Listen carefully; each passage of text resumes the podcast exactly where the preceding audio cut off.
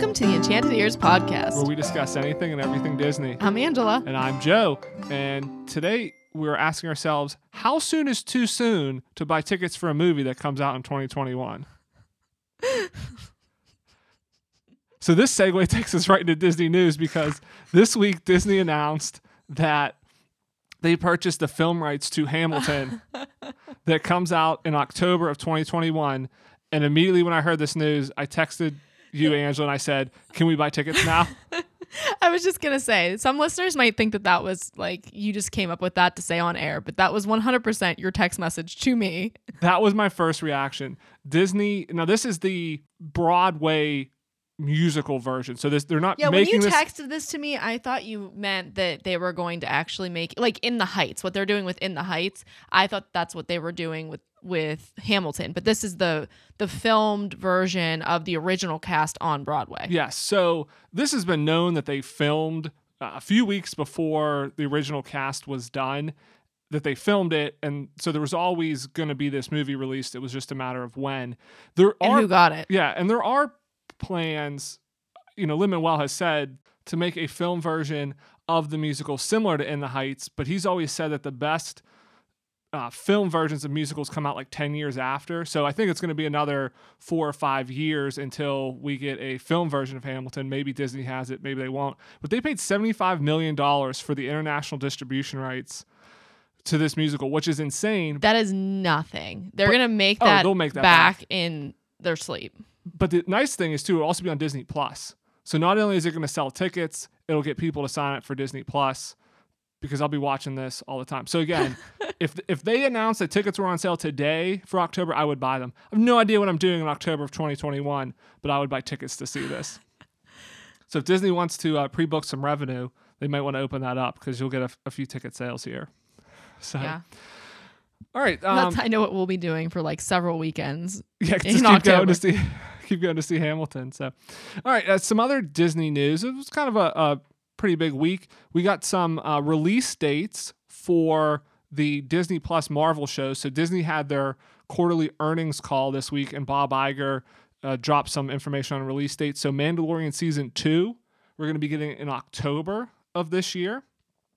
The Falcon and Winter Soldier show, we're going to be getting in August. So that's a, a few months away here. And then WandaVision is going to be coming in December. So this fall, there's going to be a lot of new shows. And then, um, you know, next year, there's going to be like the Hawkeye show and the Loki show they're working on. So a few months here, we'll, we'll be getting some more of these shows. But one of the things that they did not announce, to my knowledge, is The World According to Jeff Goldblum season two. That is the most important show besides The Mandalorian that they need to come out with. Yeah, I haven't heard anything about that. I don't know that that has the uh, huge following that the Mandalorian and these Oh Marvel shows goodness. have. So people Listen. probably aren't clamoring for that. So they haven't announced a We need to date. spread the word. It is a great show, and I have to imagine that there will be a season two. He's just so eccentric. And probably, you know, if you if you figure Mandalorian's going to be October, that anything else that came out at the launch of Disney Plus in November of 2019 will probably have a fall release date, October, November of season two. So maybe around the same time we'll get another season of Jeff Goldblum. I hope so. All right, so Disney also announced that they're going to be start uh, bookings for the Star Wars Galactic Star Cruiser Hotel later this year. So it's going to be opening in 2021. Bookings are going to be available at some point this year. Still no idea on the price, but I started saving immediately when I heard that. Again, this was another text message from Joe during my workday of, "Hey, look at this article. Uh, we We're will be going. going. We're going. I'm starting to save now. So again, 2021 is going to be a big year. How how soon can I pre-buy my uh, trip to the Galactic Star Cruiser, and then how early can I buy my tickets to see Hamilton? So so it's some big news that they're you know announcing it will officially be open at some point in 2021, which is the 50th anniversary of Walt Disney World. So it, it kind of made sense that it will be open by then, and at some point this year. Maybe summer, fall, I'd have to think they're going to start taking reservations. I, I think usually, you know, I, I would have to think probably six months or so in advance is when they'll start taking reservations on account when you're planning your Disney trip. Six months is the date that you can start booking advanced dining reservations. So it's going to have to be somewhere around that six to eight eight month window ahead of when it opens. So if it maybe opens in the spring of next year, maybe you know six to eight months ahead of that, so maybe like August or September of this year, guessing. Mm, Throw that out there. So, all right, and one final thing. This this came out uh, maybe a week or two ago, but I just kind of saw it this past week. Is that uh, Taika Waititi is in talks to possibly direct the next Star Wars movie? And I want to say, you know, not to pat myself on the back too much here. Didn't But- you say that? Yes, but I was going to say whenever uh, last late last year when it was announced that the Game of Thrones showrunners were leaving their planned trilogy, I we kind of talked about on the podcast, and I wrote an article, a blog post that you can see up on our website, enchantedearspodcast.com, listing out some potential other, you know, ideal candidates to direct the next Star Wars movie, and Taika Waititi was one of them. So I, I think this is great if they do get him to do this. Nothing's been confirmed; it's all rumors, but I think it's interesting.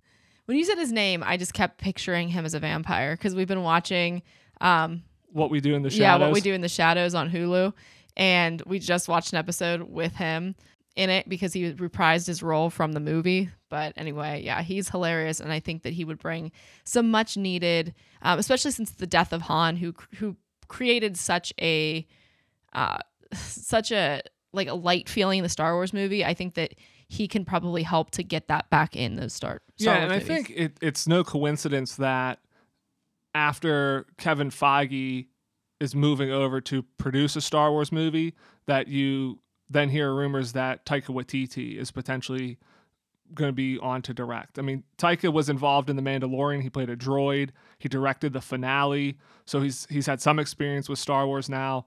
But eh, most notably, he made Thor Ragnarok for the MCU, which was great. He's directing Thor: Love believe- and Thunder, so you know Kevin Feige knows him. He's done you know great things for another mega franchise, so I think it makes sense that he would want to bring over you know Taika and and again, I mean some other people we talked we talked about was like the Russo brothers who did a great job with Endgame. I think any of those those great Marvel directors, Jon Favreau, you could easily see coming over now to do a Star Wars movie. yeah, All right, so for our main topic this week, we're going to be uh, diving back into the next decade. So this is our continuing series where we take a decade of the Walt Disney Company at a time.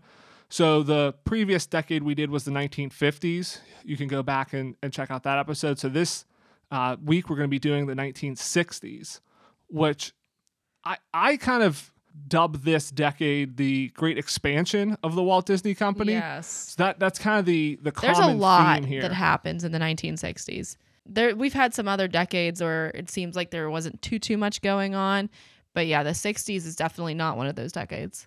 Yeah, whenever the, the company first started in the 1920s and even in the first few decades, it was very slow. I mean, you didn't have Mickey Mouse until the late 20s. They really didn't do their first movie until the 30s. They were always kind of strapped for cash. It wasn't really until the 1950s, the, the last episode we did, where things kind of started turning around because you had Disneyland Right.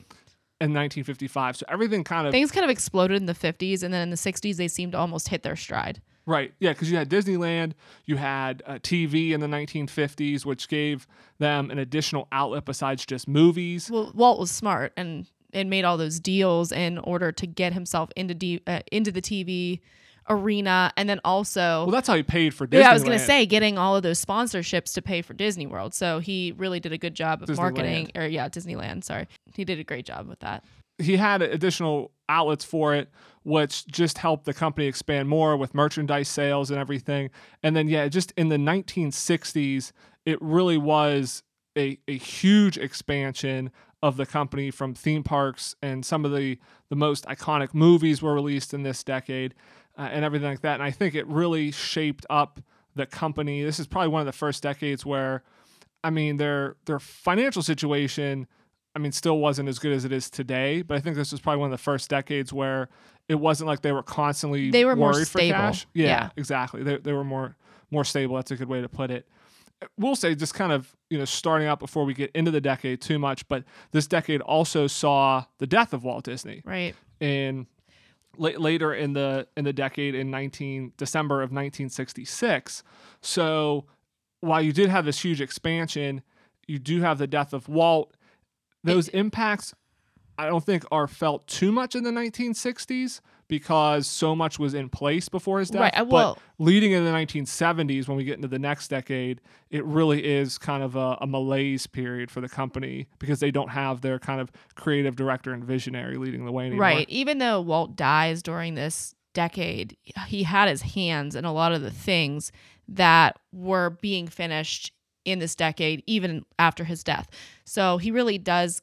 But this is definitely the decade where he sets up his legacy, and um, you know the company really starts to flourish. But then it's it it will stumble before it picks itself back up again. starting with with the early part of the decade again there were a lot of movies that came out and the animation division started using a new style of animation so with 101 dalmatians which came out in 1961 they started using a new xeroxing process where they essentially were photocopying things so before where the animators would draw a, a scene and then the ink division would paint over it. So they would paint over the lines and they would have to individually paint every scene.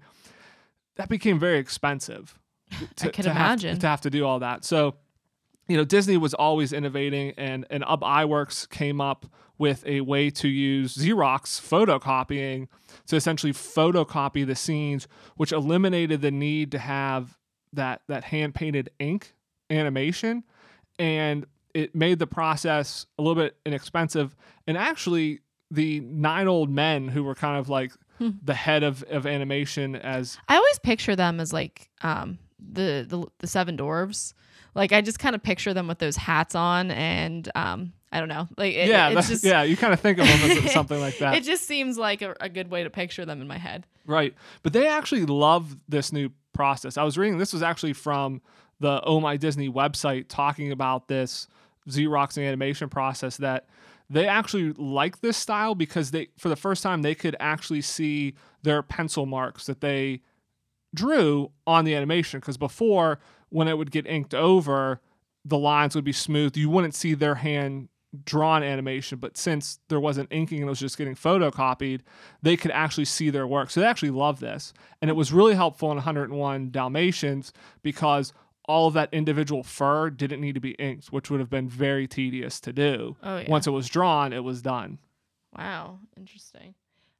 Yeah, so this so they they started this uh, in the early part of the decade, and it was also seen you know throughout uh, later movies such as The Sword and the Stone and The Jungle Book. They all used uh, you know this new style of animation as well. So again, it's just they're they're constantly changing how they do things. I mean, if, if you go back and listen to some of the other decades, I mean Walt kind of They invented pioneered Yeah, many yeah. different forms. yeah, synchronized sound, surround sound, the multiplane camera to give that like parallax effect in the animation. Yeah, They did. They, they pioneered so many different things, and and they just you know they kept changing, and uh, you know he, he never wanted to to just rest on his laurels. Essentially, you can just you can so tell the difference between a visionary and just a normal person who who's an entrepreneur because I mean Walt was truly a visionary and and his his company and the people he hired were truly visionaries because they were never satisfied with what they had done. They never sat back on their laurels and said, "Hey, we accomplished this and this and this." Yeah. Um, you know, we did all these wonderful things. Uh, let's sit back and be proud of ourselves, and we'll keep producing these wonderful things. But they were always looking for ways to improve the process and make it better and sharper and more enjoyable for the audience. Exactly. So some of the other movies, uh, so I mentioned already, was The Sword and the Stone came out in 1963, and that one went on to be a commercial success, but critically it wasn't as well received as some of the, some of the other movies had been, and that was directed by uh, Bill Peet, who then went on to do The Jungle Book, which came out in 1967, and initially. Whenever he did Sword in the Stone, he kind of had free reign to developed the story by himself. Walt didn't really get too involved in it because he was working on so many other projects. But after that one didn't do as well critically, he kind of stepped in more on the Jungle Book and made some changes. And actually, Bill Peet's original kind of draft and vision for the story was a much darker tone. I think it, it followed the the source material a little bit more. And Walt kind of came in and said, "Hey, we need to, you know, change this and liven Lighten it, it up. Yeah, lighten it up a little bit. I don't know. Looking at some of these other movies we have on our list to talk about, I'm I'm surprised they did change it and make it lighter. yeah, and this was actually the the Jungle Book was actually the last film that Walt Disney worked on. Um, so, like I said, you know, he, he passed away in 1966. So he had worked on this one, uh, but it didn't come out until after his death, So 1967 in Correct. October. So yeah, it, it almost a year after. it was almost it a year the last, after. It was the last one he worked on, and then uh, 1968 was uh, Winnie the Pooh came out as well. So, so some of the you know the the classic animation movies, uh, you know, came out in the 60s. You also had some of the more famous live action movies, if you will. So, Mary Poppins, the original Mary Poppins, premiered in 1964, and this was kind of like you know that hybrid of animation and live action. And, and again, mm-hmm. they use that xeroxing technique. So kind of like the Alice comedies. Correct. So so what they had started with 101 Dalmatians in 1961, they kind of perfected by the time they got to Mary Poppins, and it was a, a huge success uh, commercially. It did 44 million in just rental videos at Wait, the time. was that? I was gonna say, is that 44 million at the time? at or the 40 time? Yeah. the time. Whoa. Yeah. So it, What's that? that's a lot of money. converted into today's money. a lot. you have again some of you know the the best movies. Um, also, you had in 1969 the computer that wore tennis shoes, starring Kurt Russell, which we talked about on our uh, Disney Plus. Some of the more eclectic movies on Disney Plus. So that's where he, if you go back and listen to that episode, uh, Kurt Russell plays a person who through like an electrical storm is gets his mind infused with a computer and there's a whole like he has um like access to like a gambling person's like books and then they're after him because he knows about like all their secret finances so oh boy. i saw that that that you know came out in, in 69 i remember us talking about that as one of the uh one of the crazy movies out there on on disney plus so. And then also walt had uh, in 1960 the movie pollyanna came out and this was this was starring Hayley Mills who uh, was a, a young girl at the time went on to kind of become a child star. She starred in the parent trap in 1961 and I looked up what this movie was about because I've heard about it before and I had never I didn't know what it was about. But it's essentially about this girl Pollyanna who goes and lives with her rich aunt who kind of like controls the town and there's some conflict and things, but it ends with her falling out of a tree and like breaking her legs and essentially being paralyzed. And then So this is the movie I was referencing earlier when I said I'm surprised they made it less dark. Yeah, and I mean it. It ends kind of upbeat because the townspeople end up show, like giving an outpouring to help her, and then she's going off to see a doctor in some other state to give her an operation that is going to help her walk again. But like that's how it ends. Like what kind of movie? Like the movies they made in the '60s. We Well, talked about this. it's- Like some of the crazy movies that they had back then. Yeah. But this well, is insane. this- it ends with her falling out of a tree and not being able to walk. Well, this this reminds me 100% of a Separate Peace by John Knowles, which I like a lot of people had to read maybe whenever you were in high school, and I just remember wanting to like throw the book out, like burn it.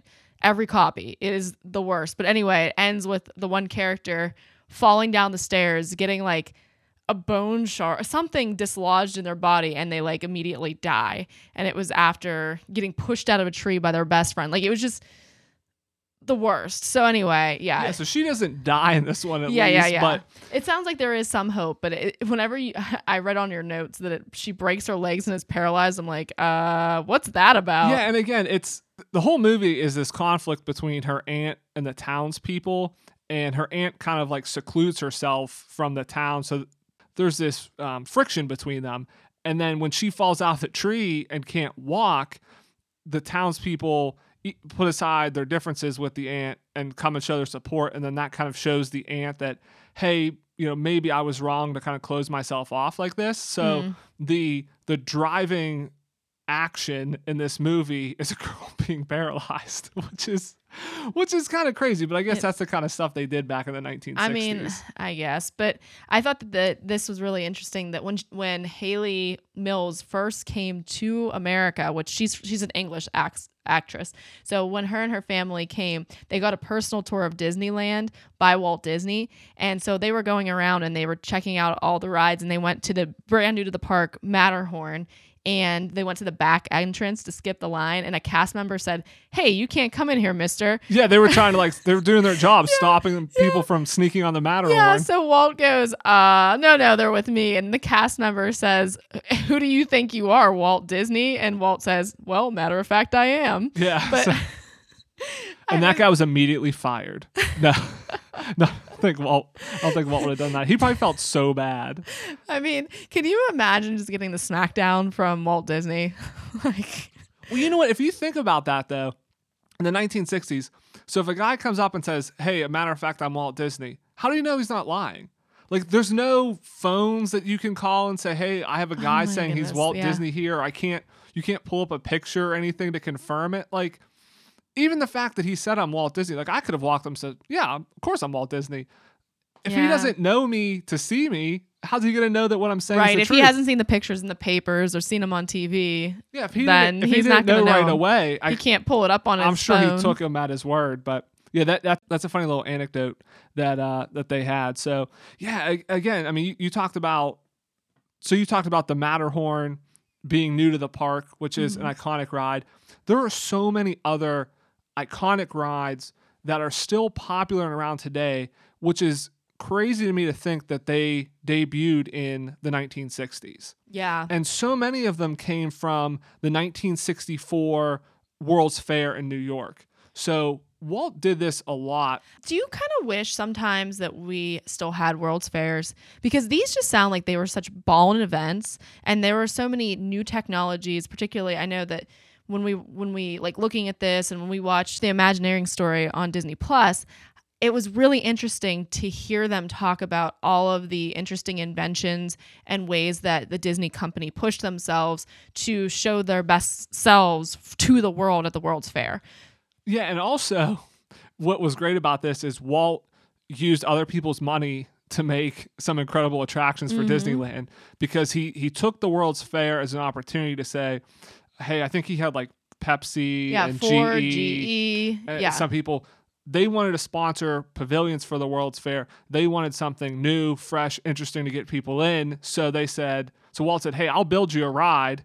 You pay for it." And then he took them and put them into Disneyland when he was done because they were so successful. So you mentioned the Matterhorn. Now that wasn't at the World's Fair in New York, but you had great moments with Mr. Lincoln, which moved to Disneyland, and then Walt Disney World got the Hall of Presidents. So that was kind of the the invention of the audio animatronic. So again, he got somebody else to pay for that to invent audio animatronics for him. The Carousel of Progress also debuted at the World's Fair, which uh, is still around. I know in Walt Disney World today. I don't know if it's in Disneyland or not.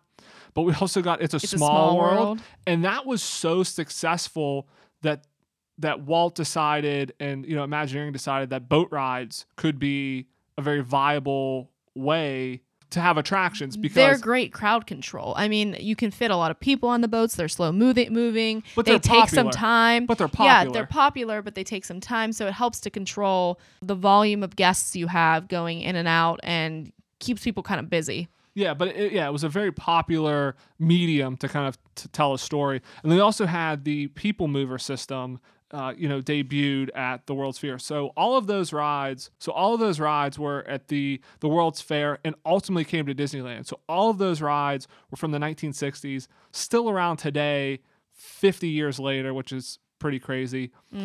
The last attraction that Walt personally worked on was the Pirates of the Caribbean attraction.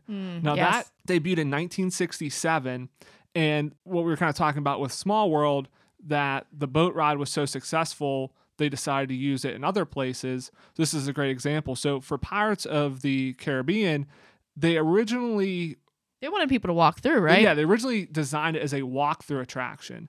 And then when Small World did so well, they switched it over to a boat ride. and and they had this, and again they used the audio animatronics in there and everything. And this was again this was something Walt worked on. I know they they talked about this in the Imagineering story of you know kind of how much he loved this ride, like. Like they, there were so many animatronics. It was kind of one of the biggest scale things they had done up to the point. I want to say there was 70, 75 different animatronics in there. So it was mm. really something you know he was committed to. And and again, it's it's still around today. It launched a mm-hmm. movie franchise 40 years later Oh my gosh. and and it's still a very successful attraction. Yeah. Yeah, it, it's it's incredible. I mean, do you remember like flashback to when you heard they were making a Pirates of the Caribbean ride when we were teenagers?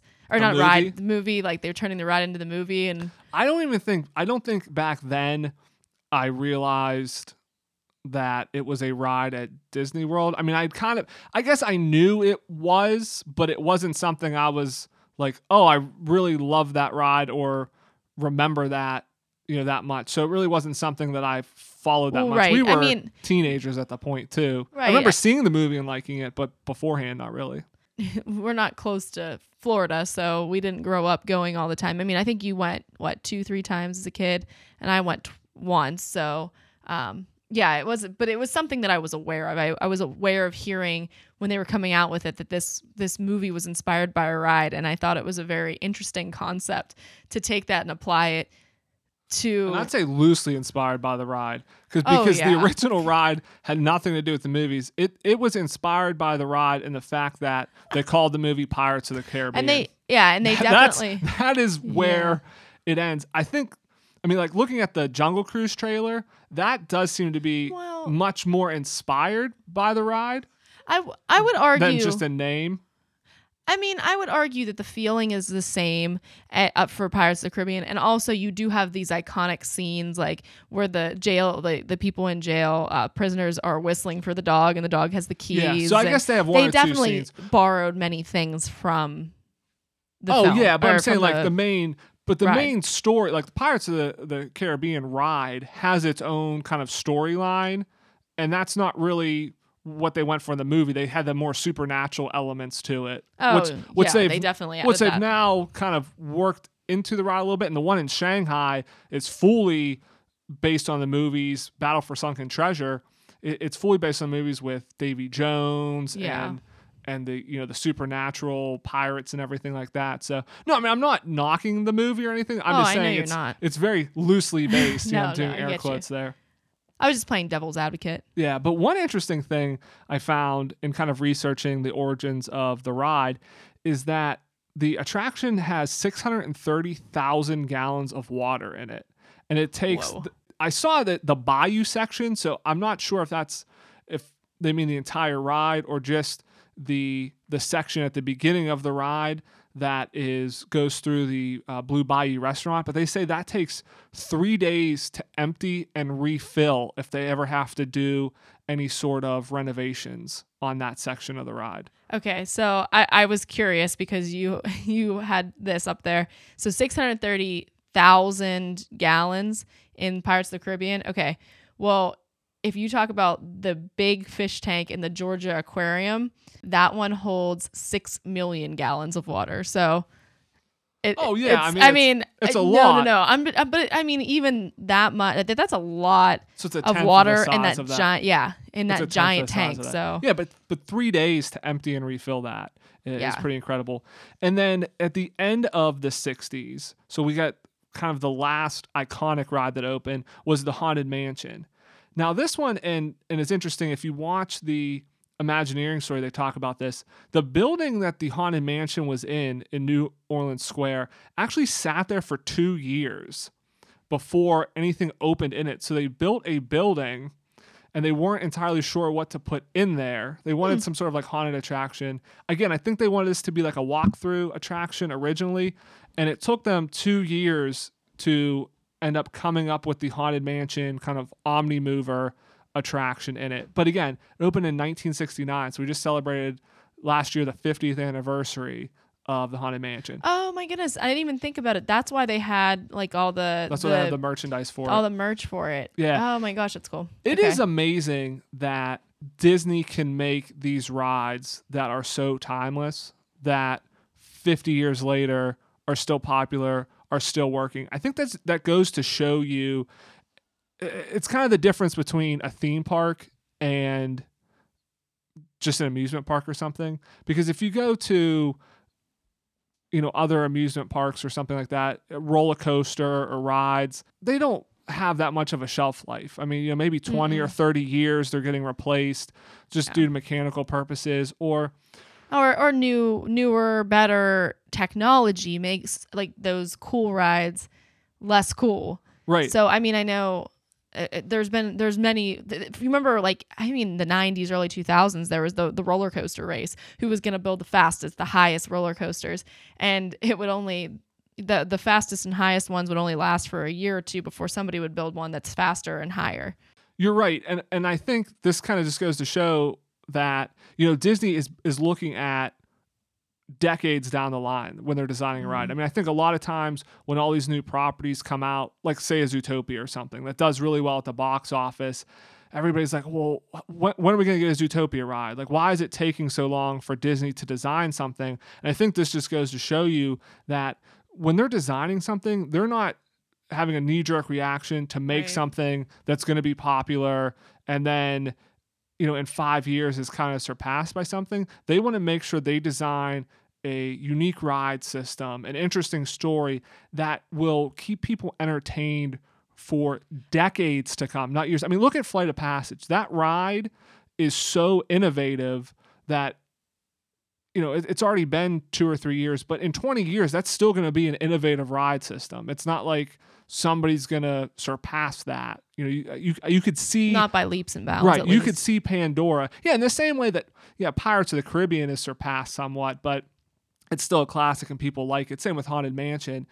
People are going to be wanting to go to Pandora in 50 years. Well, not only that, but they build these rides, I think, so that they can integrate the newest technology. I mean, it's not if they, they could keep that general ride system and fix it up and make it better and still have a very innovative ride. But I think that what they do is they, I mean, they do the same approach that they do to their movies. So, you know, Disney is famed for taking years and years and years on projects and then sometimes just scrapping them because they can't they get them get to right. work. They want, they want, to get them right. right because they yeah. know that people watch these movies over and over again. They know that the people who love these movies pass them on to their children. They pass them on to their, um, you know, their nieces and nephews. And so these are movies that are well loved and well watched. And so they want to make sure that they hold up for years to come. I mean, you've watched The Lion King what, a thousand, two thousand times at this point.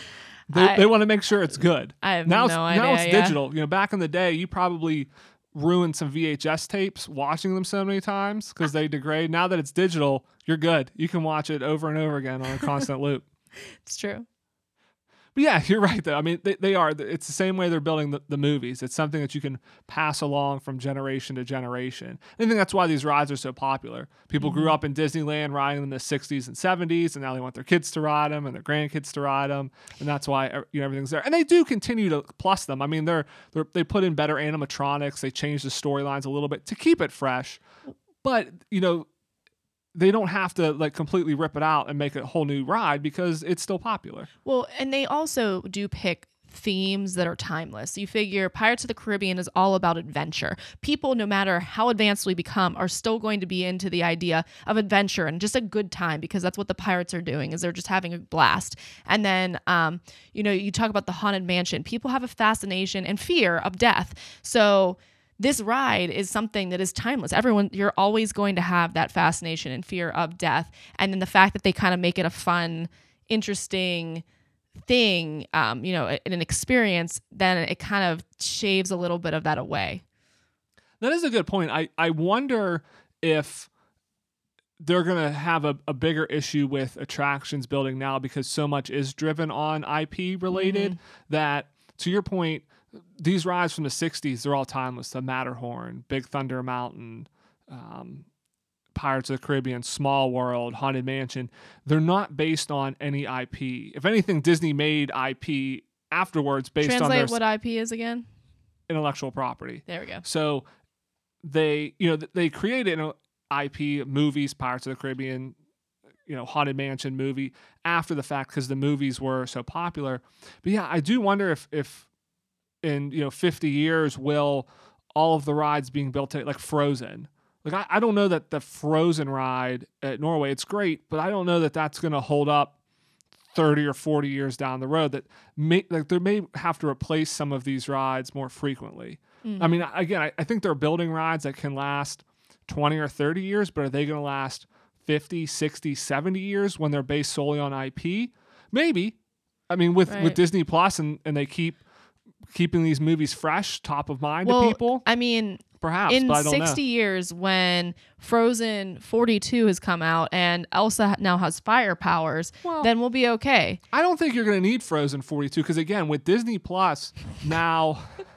you took that comment so seriously. No, I mean it's a valid point because I was thinking the same thing. Like in 50 years, are they still going to be making Frozen movies?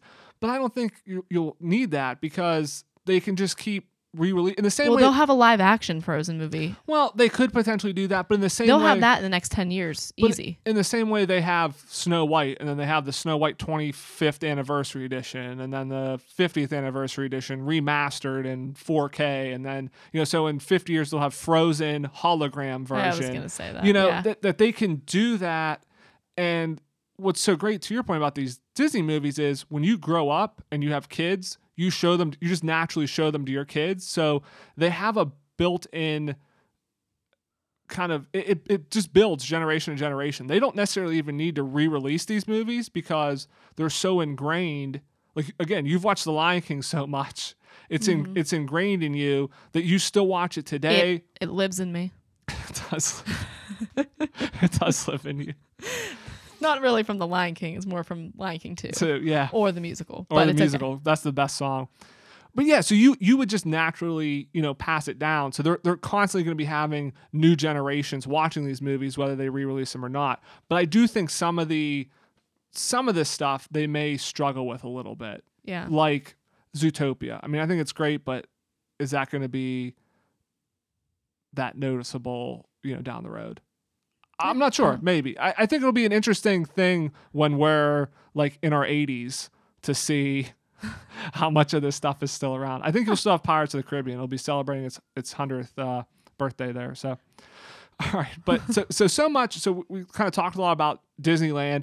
Disneyland in the in the mid 60s actually hit their um, 20 millionth guest uh, of all time. So in under 10 years, it, it did that.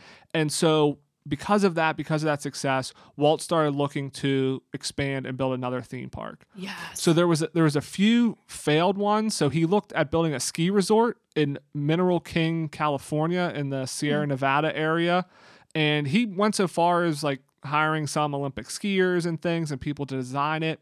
And it never really got anywhere. If you're interested in that, I, I know the Disney Dish podcast uh, did an episode about this last year where they kind of talked into some like the unbuilt Disney stuff.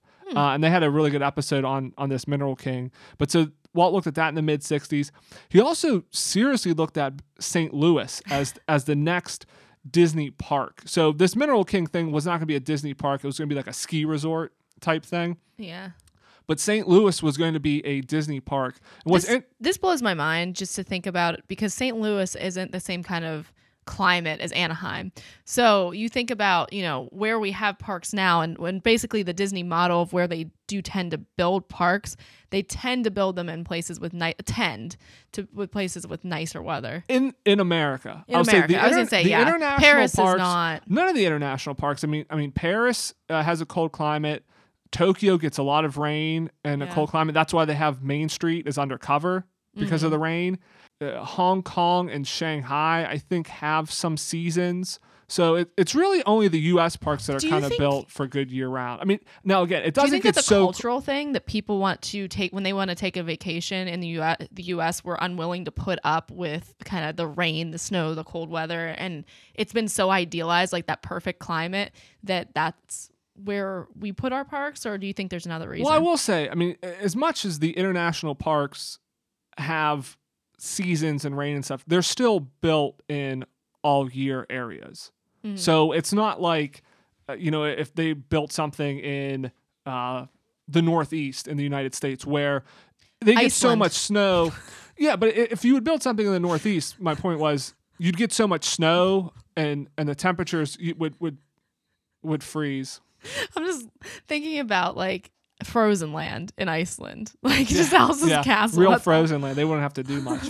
But yeah, but if you would build something in the Northeast, it gets so cold and snowy, you you physically couldn't open the park for part of the year. So it's not Yeah. it's not that bad. Like Tokyo, it gets cold, but they're not getting feet of snow. And the other issue you have with that type of weather is it damages the rides. So mm-hmm. you don't have as long a shelf life on the rides if if you have this you know freeze on it. So yes, Paris gets some rain and cold, cooler temperatures. Tokyo gets some rain and cooler temperatures, but they're still built for year-round parks. Mm-hmm. So, but yeah, but so St. Louis, to your point, was is not California. It's not Florida. So this is actually going to be an indoor park. It was going to be a five-story indoor park, and there's you know a legend that Only on 2.5 acres, which yeah, it was gonna be very yeah, big. it wasn't gonna be it wasn't gonna be very big. It was gonna be a small park, and the legend was this didn't go through because uh, Anheuser Busch wanted them to sell beer, and Disney said no. But in actual Imagine Disney selling beer. yeah, well, they did.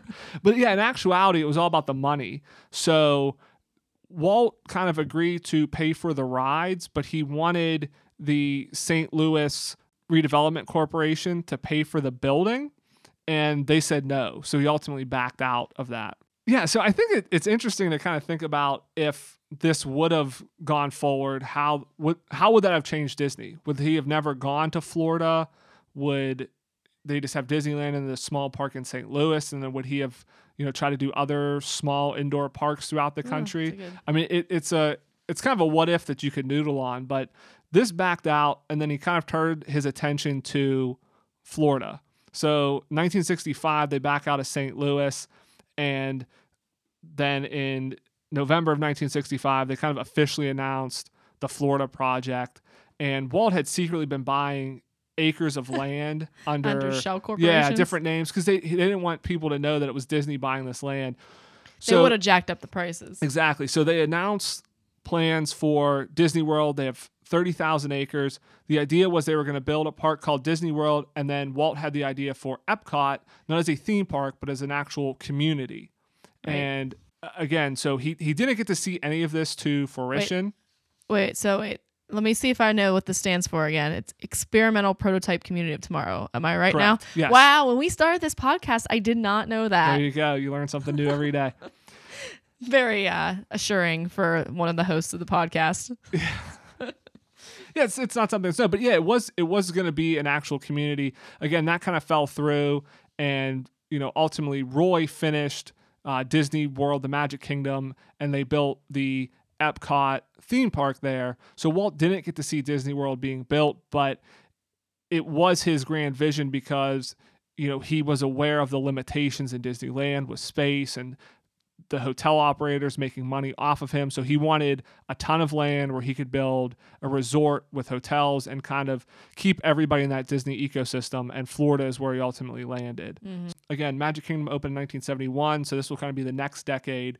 But yeah, like like we kind of mentioned at the beginning, this was a huge expansion decade for Disney. I mean, all of the rides that were created, the laying the groundwork for Walt Disney World, all of the movies that came out, great animated movies that are still around today, mm-hmm. Mary Poppins. I mean, so much of the IP that feeds the parks today came out in the 60s. I'm trying to think just in general how many things have come out of 101 Dalmatians because there was 101 Dalmatians, 102 Dalmatians. Now there's the Cruella movie that's coming out. Well, they did a live action 101 Dalmatians in the 90s. Yeah, the live action one with, be- with Glenn Close. And they're going to be making a Cruella movie with Emma Stone. So that's four, I think I just counted, and I'm sure that I'm, I'm missing sure there's things. I'm sure there's been direct to video animations and stuff on this as well. So huh. Yeah. yeah, so yeah, there, it is a classic one. It also is one that's not really represented in the parks too much. Yeah, it's it's really strange. It was kind of funny because when we went to Tokyo, uh, To Disney is this what you were Yep, gonna say? I exactly can I was see I gonna can say. see the Yep. idea dawning Yep. on you. But we when we went there, it was shocking because they had those um, headbands. They were the the headbands that were really popular in Tokyo, and I've noticed them in the American parks. But people wear Minnie ears in the American parks and Mickey ears, but over there they did these headbands that are kind of terry not terry cloth but um and they they are you know Their different. an- their character, yeah, their headbands. character. Yeah, headbands. Their so ears. so, the, but their big ones that that they had. I think I ended up getting. Did I get the Sully ones? I can't remember what I got. You got the alien ones. Oh, I got the alien ones, but they had Sully ones, and but they also and a lot of people had them, and they were really cute. Were the 101 101 Dalmatians Right. ones? And I was actually going to mention that they had a Cruella de Vil walk around character at Tokyo Disney Sea as well. That's the first. Do we see her? Yes, yeah, we saw her wa- walking around there, and then that's that's the only time I think I've ever seen uh, Cruella in the parks. Yeah. So it is interesting that it's more prominent over in uh, Tokyo than it Yeah. is kind of in the park. So maybe with the new Cruella movie, we'll see some more 101 Dalmatians in the parks. The other thing uh, that happened in the 60s, and just kind of a, a final note here, is that Gene Autry appointed Walt Disney to the board of directors of the uh, Major League Baseball team in Los Angeles, the Los Angeles Oh. Angels, uh, in 1961 when they started playing. And it, not much really, you know, happened. Walt played a, a hand in moving them from Los Angeles to Anaheim in the late 60s because that's where Disneyland was. But what's interesting about this is the Walt Disney Company actually owned the team from 1996 to 2003 and, and they want to Angels in the outfield. Exactly. And Angels in the infield, which is a movie that I didn't know existed until I read these. yeah and actually they uh, the team won the World Series under the Disney ownership in 2002 yeah, that's pretty cool. as well. So so that that kind of you know seed was planted in the 1960s with Walt having uh, with Walt being on the board of the team, and then they ultimately get purchased. Kind of same thing happened with ABC. I mean, Walt did a lot of his TV shows with ABC early on in the 50s and 60s, and then ultimately in the 90s, Disney buys ABC. So it's interesting how those uh, things are kind of linked and decades later. I'd be interested to see how Angels in the Outfield holds up because I remember I had the the the cassette or the videotape. Is that what you used to call those things? Yeah, the videotape, and I watched it pretty frequently because I thought it was a good movie. I'd be interested to watch it again. It's probably on Disney Plus. It'll have to be Oh, something we have to check is. out. So, all right, along so with Togo. That that one we got to check gotta out. watch that one. Yeah, that It- I've heard good things about it. Uh, fun. Okay, so fun fact about Togo. Just just a real quick side fact. I'm sure that we'll I'll probably watch it and then say this again, but Togo. So the the movie that when we were growing up, Universal's Pic- Pictures put out the movie Balto, which was fantastic, and then. My friend was texting the other day, texting us, and then said something about basically the plot line, which is a, about taking this medication to children who were dying. And I was like, "Oh no, is that is that Togo or is that Balto?" So I looked up the plot lines and realized that these were a real dogs, and b they They're were the same movie. they were real dogs in the same trip to deliver medication to children. So actually, Balto got a lot of the original credit, but Togo did the so you have to of, watch of it. them back to back. You have to watch Togo and then Balto's the sequel. Yeah, That's how you have to watch them in the correct order to get the full story.